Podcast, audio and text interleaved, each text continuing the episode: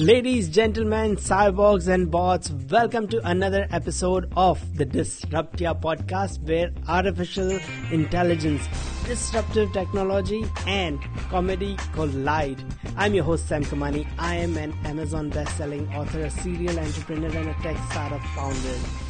Disruptia podcast is not your average podcast. On this podcast, I invite a stand up comedian to come on the show and discuss with me the latest, the greatest, and the downright weirdest happening in the world of tech. Here at Disruptia, we love breaking down the most complex topics into bite sized, digestible, and most importantly, jargon free pieces. We are here to disrupt your world, to bring the future to your doorstep, and we are also here to make you laugh. In this episode of the Disruptia podcast, I am talking with Roman Bercot. Roman Bercot is a product designer and also a master workshop facilitator. He specializes in transforming meetings into inclusive and, and, engaging experiences. Moreover, he is also a stand up comedian. So, not only is he insightful, but he is also hilarious. So, let's get into it. Roman, it's great to have you on the show. Can't wait to talk about some of the things happening in the tech world over the last week. This story that I've been following, and it is about TikTok. And just like how Google wants to get on the bandwagon of AI, so does TikTok. Everyone wants to get on this bandwagon that is started by ChatGPT and, and its prominence or overnight prominence suddenly. Um, that that TikTok is planning to launch an AI sort of uh, what do you call it? Like a chatbot that you can talk with. So i don't know. What what are your thoughts about that? I think it's absolutely horrifying. Oh uh, of all of all the companies to be launching uh, an ai chatbot i mean tiktok it just what's really creepy to me is, is like they're saying, you know, uh, friends? You don't need friends. Chat with TikBot, right? Or, I think it's called Tako, but you know. Yes, Tako, yes. Yeah. You know, I don't have to chat with your friends about your funny TikTok videos. You could chat with me, and I'll show you more TikTok videos. yeah, because everyone wants to optimize. I mean, all the algorithms for any social media platform now after TikTok it is optimized to keep you on that platform. That mm-hmm. is their sole purpose. It's that's what they reward their content creators with. So say if you create content that people watch more, they will give you more audience. If people leave your video after six seconds, that's it. They will not show, or four seconds, whatever, three seconds, they will not show your video to anyone. So that's they, they are optimized for one thing and one thing alone. So I wonder what will happen when the chatbots are optimized for that criteria and not the criteria to give you real answers.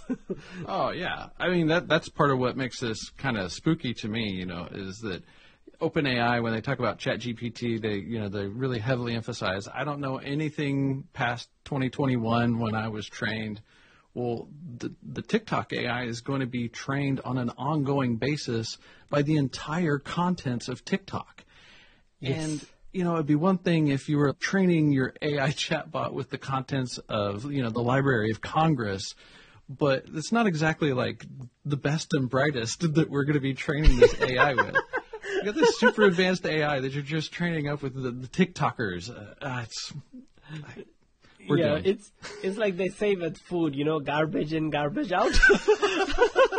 so it's it's the same thing for softwares and AI. It's like if you put in rubbish data in, you will get rubbish data out. yeah. So it will be very interesting to see. Um, I did a test on TikTok's algorithm a month ago. And a month ago, there were these riots going on in France um, mm-hmm. massive, massive riots. And it is so different. And I tried this in different countries or different continents because I was traveling around and I wanted to see. And I tried it with other friends' phones as well.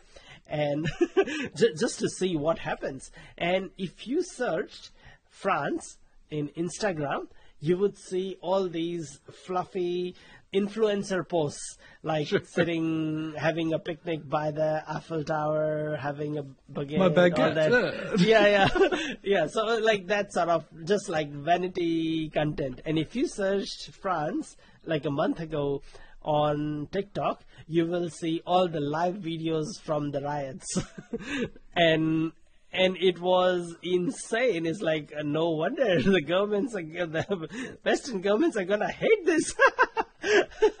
That's wild because I don't think they could do the same thing at home, right? Yeah, yeah. no, they don't even have TikTok at home. They have Douyin. They have a completely different world version, Okay, okay. separate from the international version. Ah, how convenient. yeah, yeah. so uh, you, you can you can do that. so uh, so it was very very interesting, and and then when you do combine, but I don't know if the chatbot will pick up because th- this is my theory. What people want is very different from what people need, and what people say is also very different. It's like if you ask someone and what people get is once again completely different. So it's like you ask someone that what sort of diet should you be eating or what should you be eating? So i should be eating something healthy and you know i should be but Right. um but that's what i need but that's not what i want. I want something really delicious and as like a really fancy meal. But then but that's not in my budget. That takes too much time or like not near my house. What i That's get right.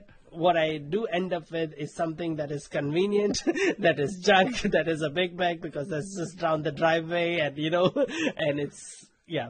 So i- it's completely different. So it's like when you talk with chatbot and you ask you are asking something. So you don't even know what you, and the reason tiktok's algorithm has been successful because it knows people more than they know themselves. It's like i was talking with some friends and they're like oh why do i keep getting these fight videos on tiktok?